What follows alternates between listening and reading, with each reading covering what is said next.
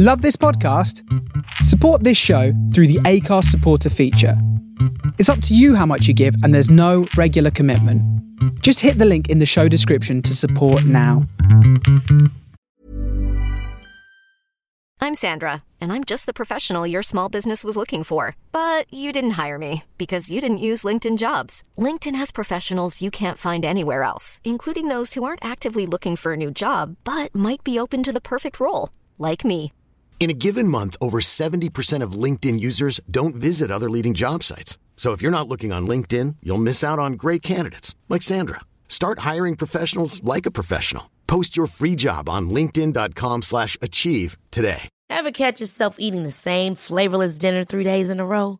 Dreaming of something better? Well, HelloFresh is your guilt-free dream come true, baby. It's me, Keke Palmer. Let's wake up those taste buds with hot, juicy pecan-crusted chicken or garlic butter shrimp scampi. Mm. Hello Fresh.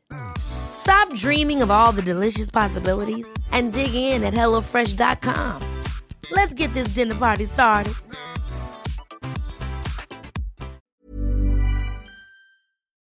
Hey guys, before we begin today, I just want to say a big thank you to my patrons. You can be a patron yourself by going to patreon.com slash new winter and check out what we've got in store for you. Uh, so go ahead to patreon.com slash a new winter and sign up now and give your support to the show. I told you that I want to go to that festival in Sweden. No, you said it would be cool to go. Yeah, and then I got the opportunity and I decided Look, I to don't do mind it. you going. I just wish you would have told me. That's all. Dude, she needs a therapist. You've been wanting out of this stupid relationship for like a year now. And don't forget about all of the beautiful Swedish women you'll meet in June. Okay, guys. That's not her again. Seriously? Babe, what's happening? Danny. I was so very sorry to hear about what happened. I'm sorry.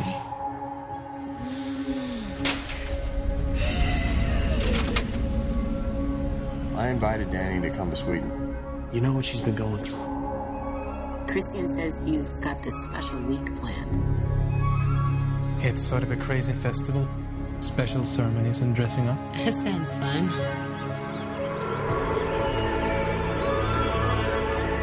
Unbelievable. Welcome and happy midsummer. Skål! What time is it? 9 p.m. That can't be right. The sky is blue. This is what 9 p.m. is like here.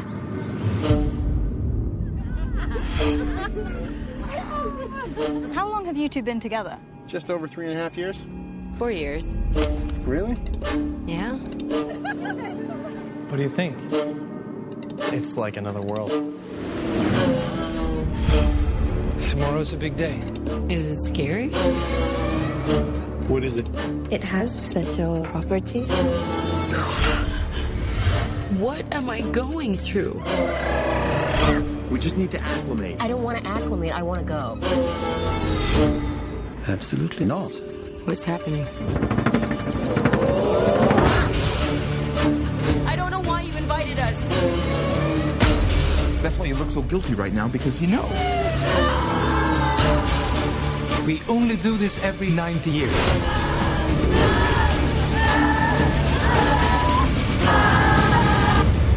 I was most excited for you to come.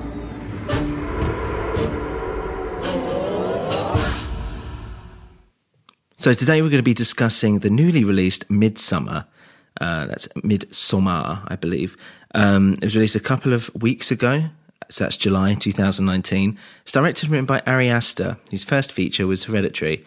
And it's a really good film. So I recommend that you check that out. It has no link whatsoever to Midsummer, but it's a good film in and by itself. So Midsummer stars Florence Pugh, Will Poulter, Jack Reynor, William Jackson Harper, and Wilhelm Blomgren. Um, and it was actually shot in Budapest. Uh, it's a co-production between the States and Sweden. It's currently sitting at 83% on Rotten Tomatoes. It's made over $10 million already since it's been out. And it's a great film. Um, it's not an amazing film, but it's all right. It's about a girl called Danny who begins the film with some uh, family issues, let's say. Um, and I should mention that the first part of this episode is going to be spoiler free. So if you haven't seen the film, don't worry. I'm not going to be spoiling it for you. Uh, just going to be talking about it and just a general review. But um, there will be a break, and then we'll be going into the deep dive on the actual film. So if you did watch the film and you want to know what it was about, what the ending was about, um, and kind of some of the themes and more the details about what actually uh, was going on, some of the symbols within the film, then hang on and keep listening to the whole thing because, yeah, we're going to get into it at the end of the episode.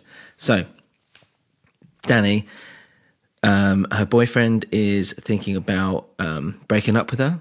And unfortunately, there's this tragedy that happens. Um, and her boyfriend and her and his mates are planning to go to Sweden with one of their friends who grew up in this commune. And there's some kind of tradition, um, some kind of festival that's going on that they've all been invited to. So a tragedy happens to Danny. And during that, Christian was thinking of breaking up with her, who's her boyfriend and he doesn't, obviously, because of what's happened.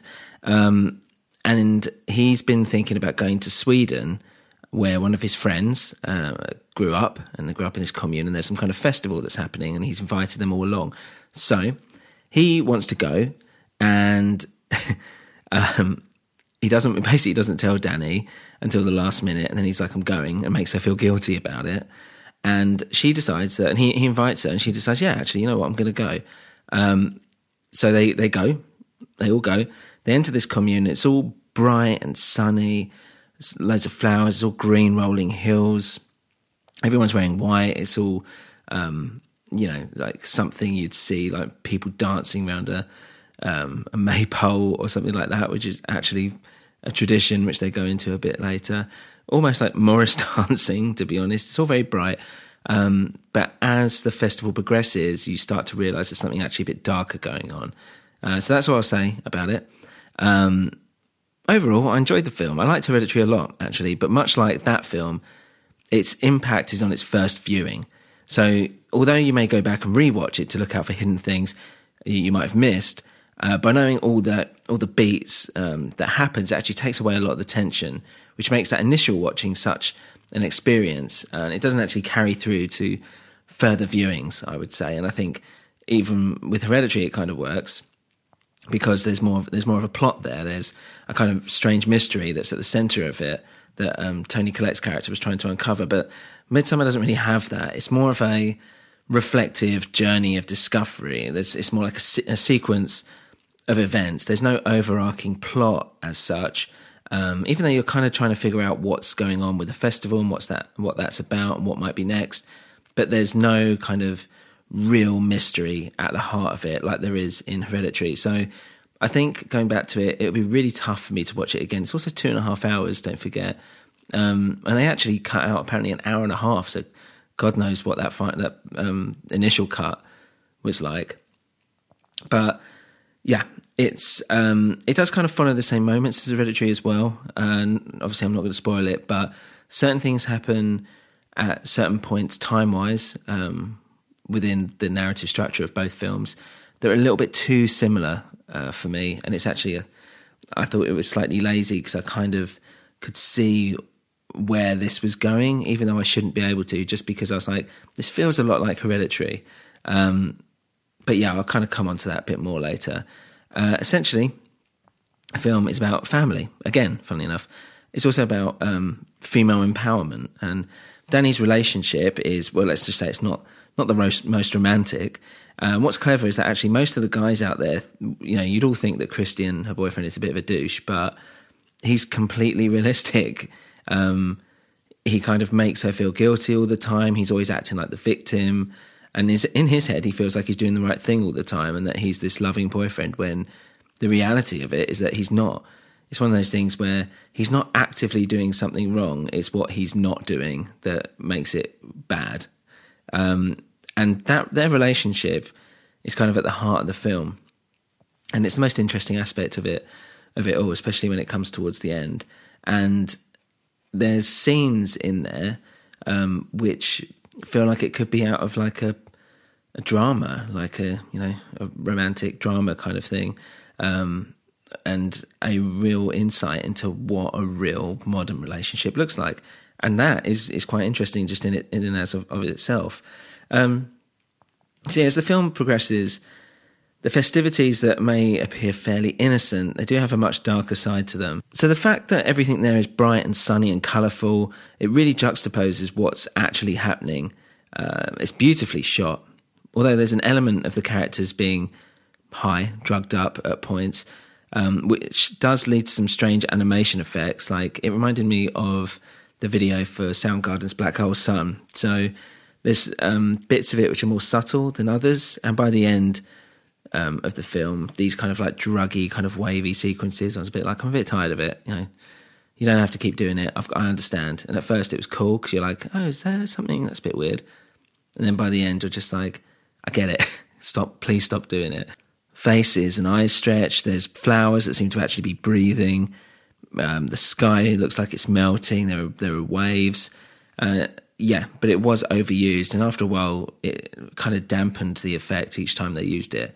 Um, there are some incredible shots here, and the framing itself is is amazing. If you ask me, it's much like a painting at times.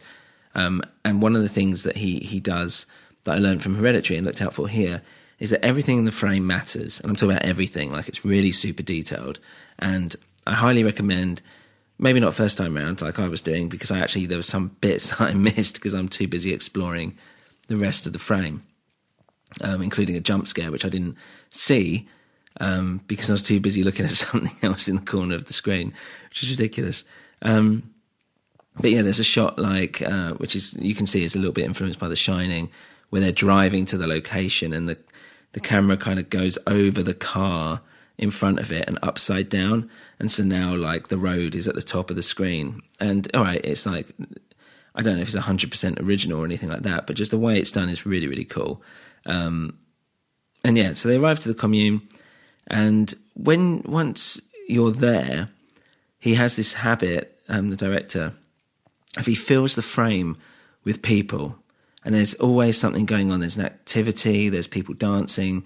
There's people in groups chatting. There's people doing this weird, like they hold each other's like necks or heads. There's a way of greeting and just look at each other. It's all all this stuff. But constantly when they're in this area, there's people around, um, and so it means that when a character is alone, they they truly feel more isolated to you because you're expecting to see other people around, and you realise just how um, yeah, how isolated they actually are. The music and sound design is great. It has elements of, of fear, um, as always, There's violins turning into screams. Um, it will often take a joyous, jubilant song and then suddenly make it sinister. It's really cool if you listen out for it. Um, it's very, I wouldn't say subtle um, at all, but the fact that I was even aware of it, but it was definitely um, a highlight of the actual film and is a really great way of how to do sound design in horror films. I feel like so. Yeah, it's beautifully. It's, it's a beautiful film, to be honest. The color's amazing. Everything's in daylight. The whole point is that it's a midsummer festival, so it never really gets dark. And I've actually been. I was in uh, Helsinki, I think, and yeah, we went. We did a big night out, went clubbing and all this stuff. Um, we was restaurants, and it's just bright. It's like it's three p.m. in the afternoon all day. And it's really weird when you come out of a club at 3 a.m. and it's just bright sunshine and you're like, what am I doing? it completely messes you up. You get used to it after a while, but um, yeah, uh, I can understand that this adds to the kind of weirdness of the entire film because you, you don't know what time it is. Literally, you don't know what time of day it is at any point. So, um, yeah, there's there's an element here as well about um, the idea of humans and nature and, and finding yourself coming back to nature, and also really how scary nature can can actually be. That it's it's a threat as well. Uh, what was really strange about this film, though, is that there's a real tangible element of comedy here. I laughed out loud quite frequently about every five or ten minutes, which is more than I've done for about ninety percent of actual comedies I've sat through. Um, the comedy comes from the fact that this community are actually quite normal to a degree. There's an element where they understand what they're doing. They're intelligent, caring. Sometimes it looks like, even though they're lying at points. Um, people, they talk. They make a joke about uh, watching. Are we all watching Austin Powers? Do you want to join us? Um, it's weird. So they're not completely isolated, obviously, from the outside world. They're aware of the context of you know the culture itself, and yet they choose to do this stuff. Um, so it makes it more engaging because it makes it slightly different from them being the other, that kind of xenophobic, um, you know, brainwashed cult like aspect almost. Instead, they're recognizable, they're real, and yet these festivities are just something else. So this juxtaposition actually makes certain events quite humorous, weirdly. Um, but then, you know, something like The Wicker Man, which this is a, you know, a clear influence of, had a few funny moments as well, which can sometimes make the horror almost all that more unsettling. Um, I don't really do scores or anything like that, but I would say it's worth a watch. And and just that, literally just the one watch. You don't have to buy it or anything like that. Cinema, I think, would be good for something like this. Um, because of the sound more than anything, but also like you do kind of want to feel like you're enveloped into this uh, world that they've created, and just because it's so bright and like colourful and the, and to have that big screen, I think it would, is worth watching. Um, but yeah, I wouldn't go out and buy it or anything like that. It will it will stay with you, and even though it doesn't have like a lasting appeal, some of the shots that you see, some of the scenes, the, and the tone that it kind of leave you with, it definitely will stay with you. So it's a decent enough film, and it's this kind of horror that I actually find more engaging than, say, your typical slasher or jump scare flick. Uh, you know, I want something that has an effect on me for like days, weeks, months, or even the rest of my life. And even though as a film, there's still a lot to be desired there, it definitely stayed in my head. I think that the fans of A New Winter as well would actually really enjoy it. Um, and uh, yes, okay, it's about cults uh, and stuff like that, but just in terms of the story, in terms of the tone, and in terms of the way that it mixes normality with the surreal, um, is a really, really, really cool thing to watch. so yeah, I recommend that you go and you watch it and then maybe pause this episode and come back to it because now we're going to be talking about the film itself and we're going to be going into full on spoilers. So here we go.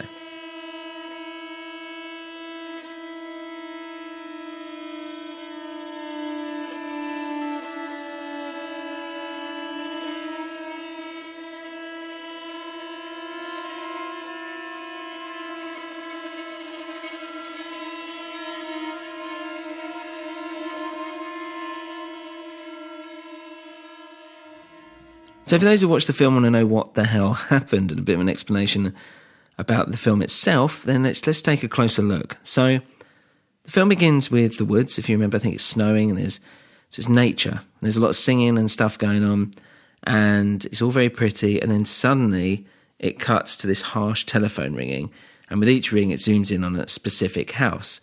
So already we feel as if nature, like the trees, have been pushed aside for ugly, annoying humanity to take over. But all, it also works as if a certain house is being targeted, which might be worth keeping in mind actually for later. So we go into the house and we see um, an old couple asleep. And it's already strange, seeing as the phone has made lots of noise and it's in the room with them, so you don't know why they haven't woken up.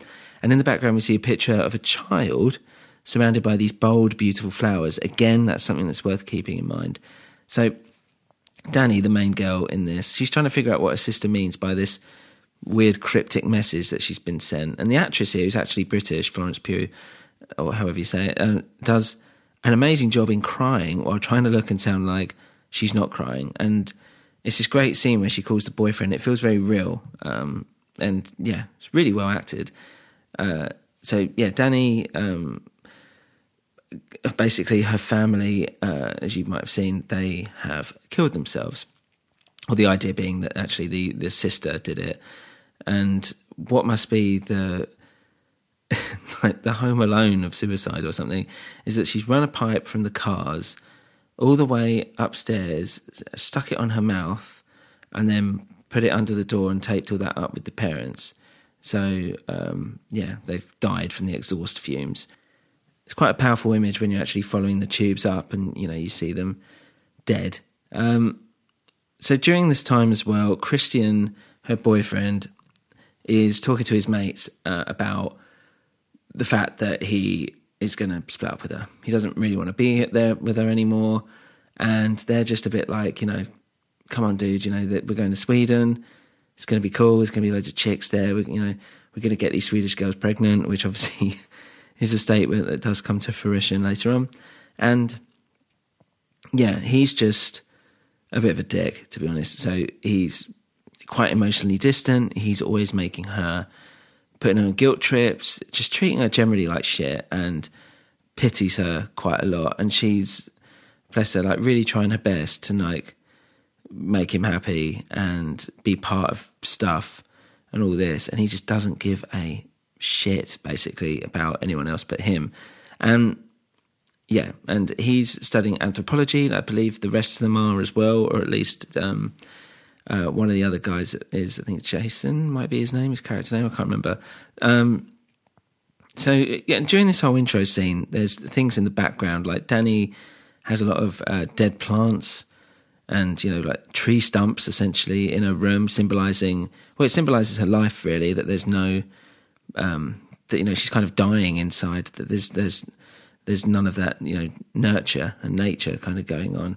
And it also symbolizes yeah that her relationship with nature. There isn't one essentially at this at this moment in time. So the flower inside of her is dying let's say. She's not blooming. Um and that's not a euphemism. So christian at his place as well has some kind of horrible artwork up. I believe it's like dinosaurs eating other creatures or something like that. So there's this kind of like weird, boyish, macho selfishness there already. And there's another picture as well that comes into play, which is a little princess and this big bear who seems to be like bowing down to her. And that's a little hint as to what's to come. Um, and yeah, picture, there are lots of pictures and paintings around uh, generally um, throughout the film and especially when they go into that big house and they see basically the whole plot of the entire film is kind of on the walls essentially with all these like quite medieval looking pictures which i thought looked really cool. Um but yeah so there's also during this beginning bit when they're at a party and things like that also there's pictures of scarecrows in the background which is more of a thing later on obviously especially by the end. And it, yeah, so it's worth kind of looking around the frame. There's probably loads of stuff I missed. Um, that's to do with the actual film, and it's like Hereditary as well. He he does exactly the same thing. There's things that you know mean stuff, and there's a lot of symbolism here, and that's what's great. It's like the gift that keeps on giving. Um, so uh, I can't remember his name um, or I spoke to. So I can't remember how to pronounce his name. I've just uh, Pele. It's not Pele, footballer. Um, Pell or something like that. I'll just call him Pell for now. Um, so he's very like mild mannered, um, very nice, and yeah, he's a bit weird here um, with Danny when he finds out she's going, and he's saying how he's so excited that she's going to come, and that you know, of everyone, she's the one that he would really want um, her to go with them or whatever. Uh, you might notice as well he's drawing the table. That comes into play a bit later on as well. He does a lot of drawings, and yeah, he talks about his parents died in a fire, um, and then you're you know you're wondering about that. So there's all these hints that there's kind of like what's to come, and at first you think just through the nature of the film when he's talking like that, you think, oh, um, is he you know targeting her? because we feel like she's in danger. Um, and then later on, when I look back on it, I wonder if it's because basically he fancied her and that was why he wanted her to come. There was no um, real element of, uh, you know, targeting her or anything like that, or her being offered up to anything or sacrificed, which is kind of what I was thinking it might lead to. Instead, I look back on it and I think, well, maybe he just really liked her actually, and that's why it was. There wasn't anything particularly sinister about that aspect to it, um, which is an interesting thought. So yeah, you find out about this um, this celebration that happens every ninety years, apparently, in uh, Hals Hälsingland, I believe, in Sweden, and yeah, Pell says that it's part of his.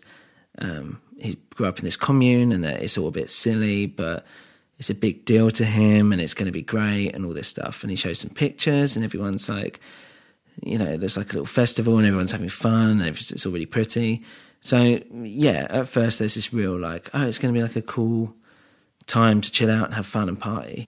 And the 90th year thing is a little bit confusing simply because, and they get there and they, they talk about it during, um, like the opening ceremony or, or whatever it is, because and they don't really explain it properly. I don't think until I found out a bit more about it afterwards. So they they say it's like a ninety year thing, but obviously it happens more regularly because you see photos of the other May Queens and all this stuff. And yeah, I think what it is is that this year's one is bigger than usual, and that might be why the outsiders are kind of brought in. Um, so maybe it's more like a smaller scale stuff rather than this year, which is the you know the, which has the big ending at the end. Um, and you know the ending ritual is what they do every 90 years but also the director said that it's actually supposed to span nine days and we only really get about three or four days through so there's actually more stuff happening that happens after the film which is quite interesting um, in itself you know i wonder, wonder what poor danny um, is, what's going to happen to her if, if anything uh, you know i think the idea is that it's actually quite a celebratory uh, ending so i don't think anything bad will particularly happen to her. It's just just quite an interesting thought.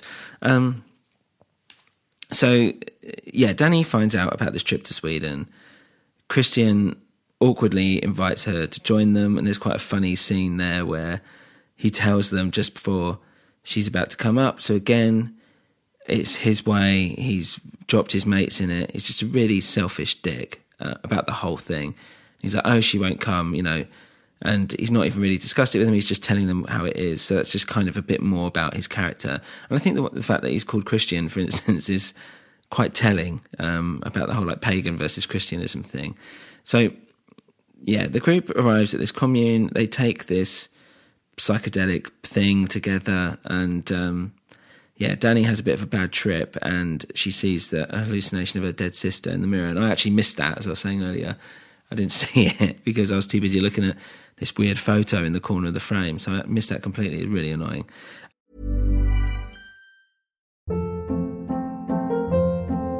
Hold up. What was that? Boring. No flavor. That was as bad as those leftovers you ate all week. Keke Palmer here, and it's time to say hello to something fresh and guilt-free. Hello Fresh. Jazz up dinner with pecan-crusted chicken or garlic butter shrimp scampi. Now that's music to my mouth. Hello Fresh. Let's get this dinner party started. Discover all the delicious possibilities at hellofresh.com. Hiring for your small business? If you're not looking for professionals on LinkedIn, you're looking in the wrong place. That's like looking for your car keys in a fish tank. LinkedIn helps you hire professionals you can't find anywhere else, even those who aren't actively searching for a new job but might be open to the perfect role. In a given month, over 70% of LinkedIn users don't even visit other leading job sites. So start looking in the right place. With LinkedIn, you can hire professionals like a professional. Post your free job on linkedin.com slash achieve today. Hey, Dave. Yeah, Randy. Since we founded Bombas, we've always said our socks, underwear, and T-shirts are super soft. Any new ideas? Maybe sublimely soft. Or disgustingly cozy. Wait, what? I got it. Bombas Absurdly comfortable essentials for yourself and for those facing homelessness. Because one purchased equals one donated. Wow, did we just write an ad? Yes. Bombas. Big comfort for everyone. Go to bombas.com slash ACAST and use code ACAST for 20% off your first purchase. Um, and yeah, this is where the faces start to go a bit weird and it's all like getting a bit melty. And actually, funny enough, on the uh, there's a good shot as well on the trip over when they're on the plane you, she's looking out and it's like all the clouds and blue skies. It's all great. And the camera kind of goes through the window and starts shaking. It gets really loud as if it's like the turbulence and the air resistance. Um, and again, that's really cool how it's that idea that they've you know reinforced again of how like things that look beautiful and lovely um, actually beneath it all aren't necessarily you know it's not completely true and yeah, and the fact that it's like they're high up in the air. The wind doesn't want a plane going through it and is making a lot of noise, if you know what I mean. Um, and it's quite cool, just those little, tiny little hints of you know of what's to come. There's a danger there's a, uh, that's around at all times. So um, they get there. Uh, they meet Simon and Connie, who are an English couple, and um, they've been they've come there with uh, Ingmar, I think his name is. And what's great about that is there's a moment when they're walking through where Ingmar says how him and Connie went out until um, you know they met uh, till Simon came along and took her from him or whatever. And then she's like, uh, "We had like one date," and Simon's like, uh, "Yeah, and we're getting married now, or whatever." Like, and yeah, and Ingmar's like, "Oh yeah, of course, of course, yeah." And that's quite funny in itself, and it pays off later because you realise that he brought them on purpose because of how spite, basically. Um, it's not explicitly said so, but then by the end of it, you think, well, yeah, no bloody wonder. He's probably pissed off more than anything. So, yeah, so um, a lot of weird stuff is starting to happen. They kind of get introduced um, into the family, and they're very much the outsiders. All kind of wearing dark clothing, and everything else is quite bright, so they stand out immediately. Um, the tensions kind of rise after Pel Pele brings them to witness an uh, ättestupa ritual, um, and what happens basically is a very very long wind up, but two old villagers, um, I say the villagers, the old people who are part of the commune, uh, jump off a cliff. And this was pretty cool because it's out and out gore. So probably the goriest bit in the whole film, maybe. And they're very upfront about it. And that's what I was saying about Hereditary is they do the same thing in Hereditary where at that kind of same point within the film, they are showing a a huge bit of gore.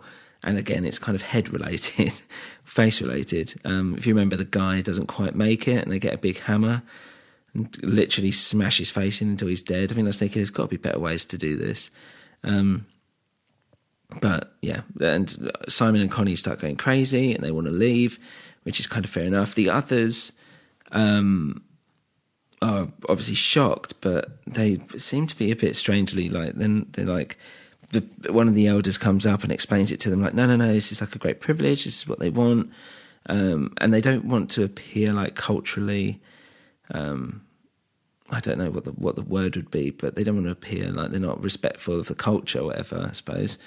And at the same time, they're both one of the guys there's doing his uh, thesis or whatever on it, so that's a reason for them to stay.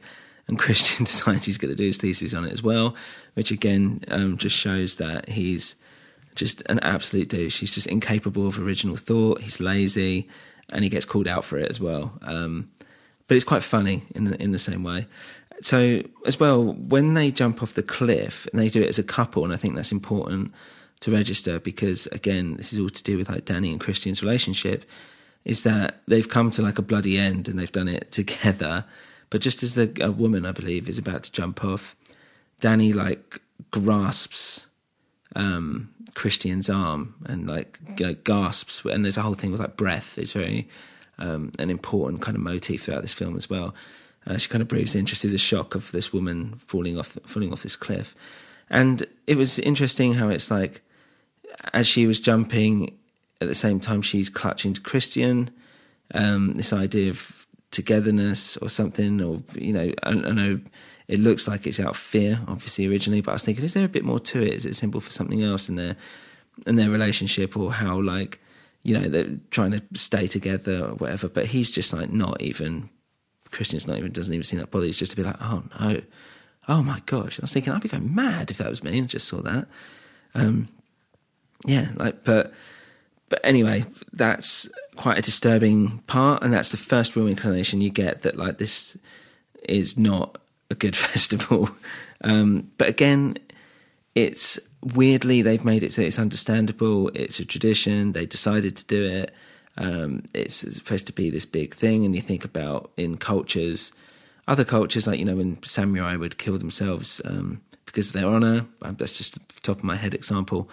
Um, there's stuff like that, you know, throughout history, and even though this it's quite bloody and stuff to watch, they all seem really reasonable about it, and that the fact that you know they wanted to do it but yeah, really horrible, really horrible bit to watch. Um, so yeah, Simon and Connie go to disappear. Simon goes off, and then they basically are like, Simon's gone to the train station. She's like, "What without me?" And he's like, and there's this really awkward conversation where, as the audience, you're like thinking Simon's dead, like they've blatantly killed him, but there's this like pretense, and they say something about it. Um, she's like, "I would have just sat on his lap," and he's like, we don't break traffic like driving violations here, or whatever.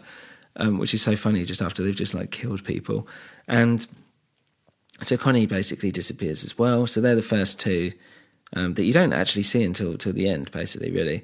Um, and yeah, so they they both uh, have, have gone now, and uh, the rest of the group are told that it's fine. They're just at the train station. They've gone home. Don't worry about it. And Josh is the as is the other guy. Sorry, not Jason. Um, so Josh wants to talk to the elders, and he is allowed to.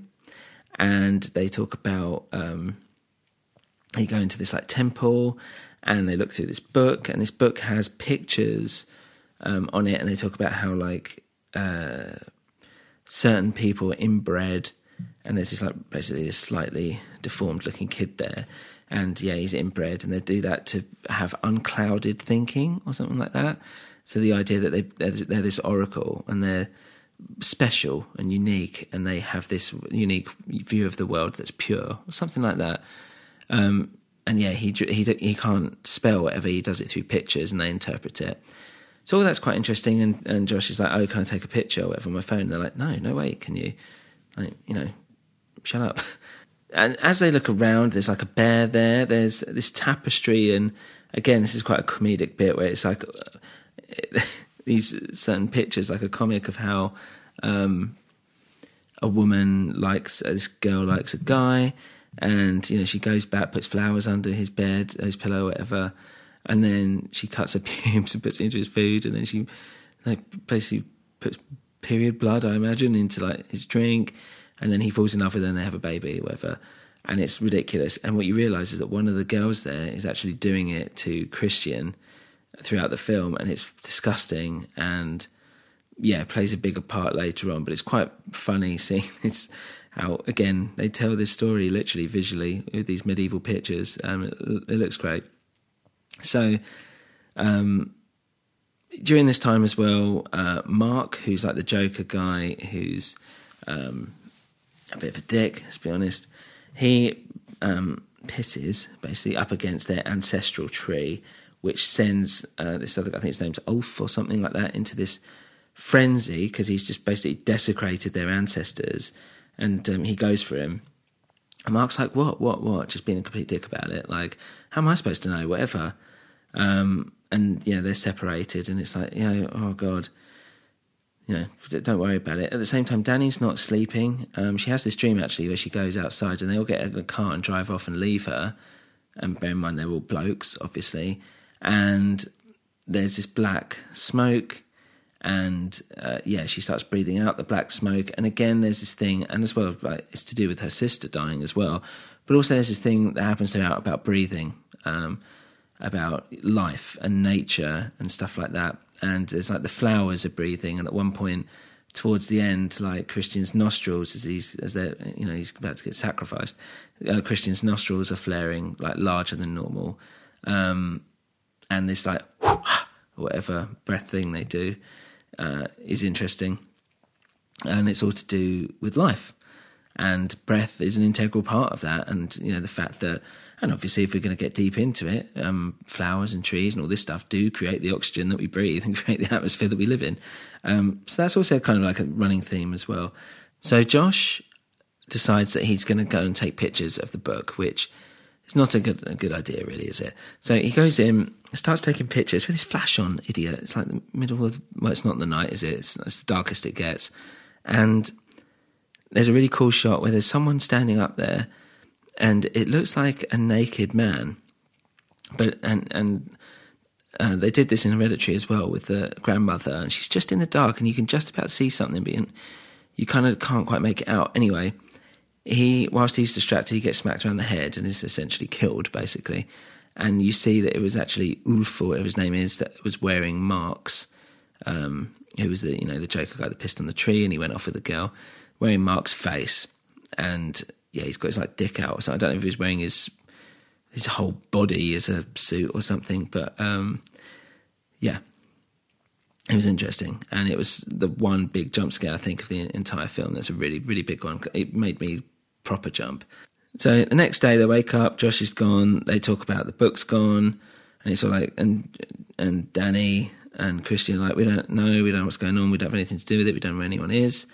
And there's a, a maypole dancing competition that they um, that Danny gets involved with, and during that, it's quite a cool process. Like they all they all bend down at one point to praise the pole or something, and she's just kind of standing there, and she's a bit drugged up now as well. Um, so yeah, she's kind of like standing out from the crowd already from that initial thing, and they dance around, and she's having fun, and she's enjoying it, and she gets crowned the May the May Queen. Now, at first, when you're watching this, I thought it was like this is going to end badly, like she's going to be sacrificed to the gods, like this is big cross that's you know made of um, that reminds you of Wicker Man or something. But actually, none of that, nothing happens with that. And yeah, so she she wins it. Um, Pell or whatever his name is actually kisses her like properly, and you think, okay, that's weird. And um, everyone like praises her. She's the center of attention. Everyone's being nice to her, and you know, saying that she's family now and all this stuff. Whilst at the same time, Christian has been drugged. He's basically been groomed to participate in this ritual to impregnate this other girl who's been sticking her pubes in his food. and this is probably one of the funniest slash most horrific scenes I've seen.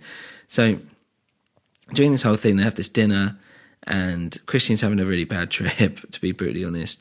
And Danny um, gets sent to do all these little rituals around in the fields and bless the crops, whatever, and all this stuff. And whilst all that's happening, Christian has sex with uh, Marja, I think her name is. Um, and there's this like semicircle of like old women there. I think they're supposed to be the old May Queens actually. And they're all like singing and stuff. And there's that one bit where this woman, like he's having sex with her and they're all like making the same noises as she is, like this orgasmic kind of noise. And he's like fucking tripping balls and all this. And then the woman puts her hand out, and one of the women standing around takes it. She comes down close and starts singing really loudly. And obviously, his face is right there because he's having sex with her. And he's like, What the fuck is going on? Um, yeah, and that scene was quite funny. And then at one point, um, this other old woman comes and starts pushing his ass um, into her further, basically telling him to finish and hurry up. And immediately he's like, he you know, she's like, "Oh, I can feel the baby," and he's and that's kind of woken him up now. And he's like, "What the fuck have I done?" He goes out, and he's like, end of his dick's covered in blood and all this stuff, and he starts running around and he's and freaking out, and then he sees um, goes into the chicken uh, coop and sees Simon, who's um, been splayed basically, um, and yeah, he's uh, it's called a blood eagle, I believe. It's an old Viking thing, and you can see his lungs are still breathing. So I think he's supposed to be still alive, um, but it's difficult to tell because obviously they're all like drugged up all the time. And yeah, apparently this was a Viking ritual. You open up their body essentially and hang them up like that. It's crazy. Um, so whilst all this is happening, Danny's at, Danny actually went back and actually caught Christian doing this, and she starts wailing uncontrollably because you know obviously he's cheated on her, um, and they wail with her, and there's this kind of cathartic primal screaming, and yeah, it's as if they're, and it's quite important this scene because not only is it like yeah, she's like this inner turmoil is like coming out, um, yeah, in this in this scream, but they're doing it with her, which shows that she's actually part of something that she, they're also kind of feeling her pain, they're joined with her, um, and it's this idea again that she's like now got this family, um, this new family. That's what you know what she wants now because she's lost hers, and yeah, it's interesting. So Christian's now paralysed by from this drug, and the, and then the cult starts explaining that basically there's there's nine human sacrifices that must be offered. Um, four have to be outsiders, four are insiders, essentially, and then one is a choice between one or the other. So the four outsiders have already been killed. Um, that's Josh, Mark, Connie, and Simon. And the next four are cult members. There was two, um, the two elders. Uh, the uh, uh, Ingmar has decided he, he's going to put himself up for death, and and I want to say Ulf is as well, I believe. Um, and yeah, so they someone else um, puts his hand up to be like, oh, I can, I'll put myself up for being nominated, and Christian is the other nomination because he's the outsider. And the May Queen, which is um, Danny, gets to choose which one. And this great scene because you're thinking, oh, is she actually going to kill him? Uh, she's going to choose him for the sacrifice. And that is exactly what she does. She is bitter and, yeah, yeah, clearly had her heart broken and she's sick of all the shit that he's put her through. Um, and so he's stuffed into this bear and he's placed in this yellow temple, which you might recognize as a triangle, which is a sign of, you know, masculinity. And all the other sacrifices are kind of they're dotted out in um, at certain points, and they burn it down, burn it down, and yeah, Danny kind of like starts crying, and she looks around, and all the other cultists are like crying as well, and they're doing this weird like they're going crazy, almost like an interpretive dance thing. Um, and it's quite cool that bit because up to that point, even though all this weird stuff's happened, you're still like, you know, they're still relatively normal in a really, really weird way. And when you start seeing them freak out like this and the thing's burning, you're like, oh my God, like they're not normal at all. And it actually freaks you out a bit. But she smiles at the end. She's happy. She's kind of come out the other side. And that's the end. And that's the end of the film. So the director said that, you know, the burning at the end is like, um, the burning almost of Annex's stuff. And he actually went through a breakup whilst, you know, writing or making this film, I should say. And he does describe it as a breakup film. And I can kind of see that. It's an element of like you're seeing this, um, the degradation essentially of their relationship form. And as things get worse in the film, their relationship gets worse and worse, leading to this, like, ultimately leading to this cheating. Um, and then him getting burned alive uh, for it almost. Um, and the idea that he's paralyzed, he's essentially impotent, let's say. Um, so yeah, he it's really super interesting. I think um, the fact there's an hour and a half cut does lead me to wonder, you know, what what was actually left out. I'm actually quite interested in what that might be. So the director actually said that he was inspired by romantic films, if anything, like the 1973 film Scenes from a Marriage, and also the 1981 uh, film Modern Romance. Um, Wicker Man, again, is of course, um, and The Shining are influences there, which you might have recognised. Uh, what you might not have seen is that actually each character has their own rune symbol. Um, Danny symbolises a journey, I think it's an R, as well as uh, an hourglass symbol, which means an awakening. Christian has an up sign, which is probably again a sign of masculinity that's being defeated here. Um, and all those symbols seem to be desecrated by the end of the film, all the kind of masculine symbols. There's links with St. John here as well, just because of how the traditions mixed with Christian culture, um, and yeah, it's to do with like Saint John. Um, yeah, it's all it's all quite interesting. There's also the element of uh, there's different theories about you know what what may have happened, especially with Pell or Pele, whatever it's called, and that there's a line where they say that he's also been unclouded and he's given like a special crown or whatever. Um, and yeah, so maybe he's also an oracle, and maybe he's inbred as well. That talk about the mother a father getting burned alive. I don't know if that has anything to do with it. But you'll notice that he he like the um, disfigured kid has been doing pictures the whole time, and he kept talking about how he was really happy about Danny coming and all this stuff. So maybe he foresaw the whole thing, um, which might be true, and it's quite interesting. And that um, you know, there's even an element where people have said, did he orchestrate the death at the beginning of her family to kind of because he knew he could see that because he could see into the future, he would know that Danny would therefore come. Um, and yeah, and I think there's that element of he. I think he actually fancied her basically, uh, rather than he was targeting her to be May Queen or that that was on purpose. Um, it might have been on purpose. I am not actually sure, but obviously, in, for the sake of the story, it had to happen. Um, made more sense, but yeah, in terms of the narrative within the film, I don't know. Um, yeah, and there's an idea of like Christian like resents her constantly throughout the whole thing, and um, yeah, she really does. She really does try. She's very giving, and it's almost that thing of, you know, of her maybe representing nature itself. You see, she starts merging with the grass and all this stuff. The fact that like Earth, she gives and she gives and all this stuff, and she's like full of love and she tries. And Christian, like you know, us humans.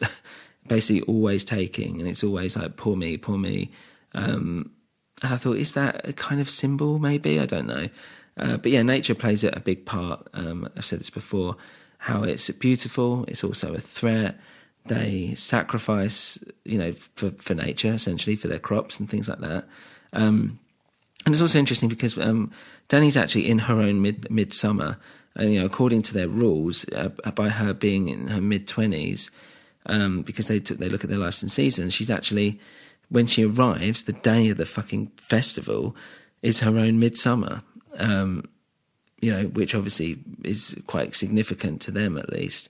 Um, yeah, but I think the whole thing, much like Hereditary, is actually about family and the fact that she's got accepted somewhere now within this new family. Um, she doesn't need her boyfriend. That is the kind of breakup. Um, you know, it's a breakup movie element of it. Their relationship is essentially dead, and he's a dick. And now she's been accepted into this into this culture. Um, hence, she's smiling because now she's weirdly free, and she's actually being praised, and people like her. Um, she's covered in flowers and life and growth and all that. So, yeah, and with that came a few deaths along the way. So, it's a very strange film. Um, it's not quite Lynchian or anything like that. It's not quite surreal. There's still that element of realism to it, and it's not supernatural, which is what Hereditary is. Uh, you know, there's an element with this stuff where you know that could actually happen. Um, I'm sure there are cults out there or traditions or whatever that were very similar. Um, and I know a lot of this is based on fact anyway, from a lot of different, some, basically a mix up of different um, cultures around the world and how they celebrate midsummer and different things. And yeah, overall, it was um, it's made me think, and it's good to. I've tried to do a bit of research, which I've tried to communicate to you guys as well. Um, but I, yeah, I thoroughly enjoyed it, and I think you should go and watch it um, and see what you think. So yeah, you can send comments, um, and we'll do with any of the comments and stuff that we get. Uh, we'll do a special episode on those, and we'll read them out, and we'll talk about them and all this. Um, and I did this by myself today because no one. I went with a, another friend to see the film, um, and yeah, and uh, my my partner Tess, she didn't want to see it, so I'm doing this by myself. Um, but yeah, I really want to hear what other people thought about it. I really want to hear theories as well. So if you've got any theories about what happened, please let me know because I'm really super interested in stuff like that. You can email us newwinterpodcast at gmail.com. Please, guys, as well, sign up to our Patreon. We do have exclusive stuff on there, and I really um, would like you guys to be a part of it. So patreon.com slash newwinter, Twitter at newwinter, Instagram at newwinter. Uh, follow it all. Just leave a review if you can. Higher the better, please um, because then, yeah, more people will get to listening. So that was Midsommar, um, quite a long one. And I uh, think the next thing we'll be doing is Miami Connection. We actually recorded it, but I've still got to do it and put it all together. Uh, and that is one of the best 80s films of all time, if you ask me. So, yeah, watch out for that. Anyway, thanks, guys, and have a good one. Bye.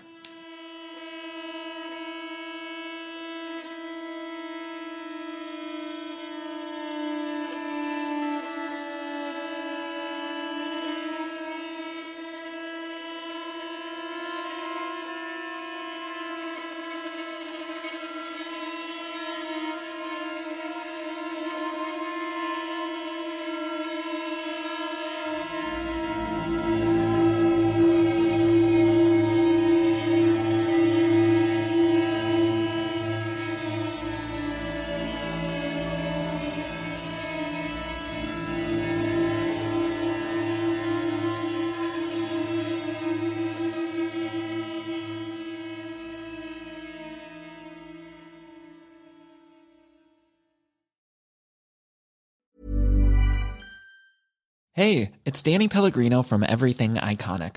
Ready to upgrade your style game without blowing your budget? Check out Quince. They've got all the good stuff shirts and polos, activewear, and fine leather goods, all at 50 to 80% less than other high end brands. And the best part? They're all about safe, ethical, and responsible manufacturing. Get that luxury vibe without the luxury price tag. Hit up quince.com slash upgrade for free shipping and 365 day returns on your next order. That's quince.com slash upgrade. Ever catch yourself eating the same flavorless dinner three days in a row? Dreaming of something better? Well, HelloFresh is your guilt free dream come true, baby. It's me, Keke Palmer. Let's wake up those taste buds with hot, juicy pecan crusted chicken or garlic butter shrimp scampi. Mm. Hello Fresh. Stop dreaming of all the delicious possibilities and dig in at HelloFresh.com. Let's get this dinner party started.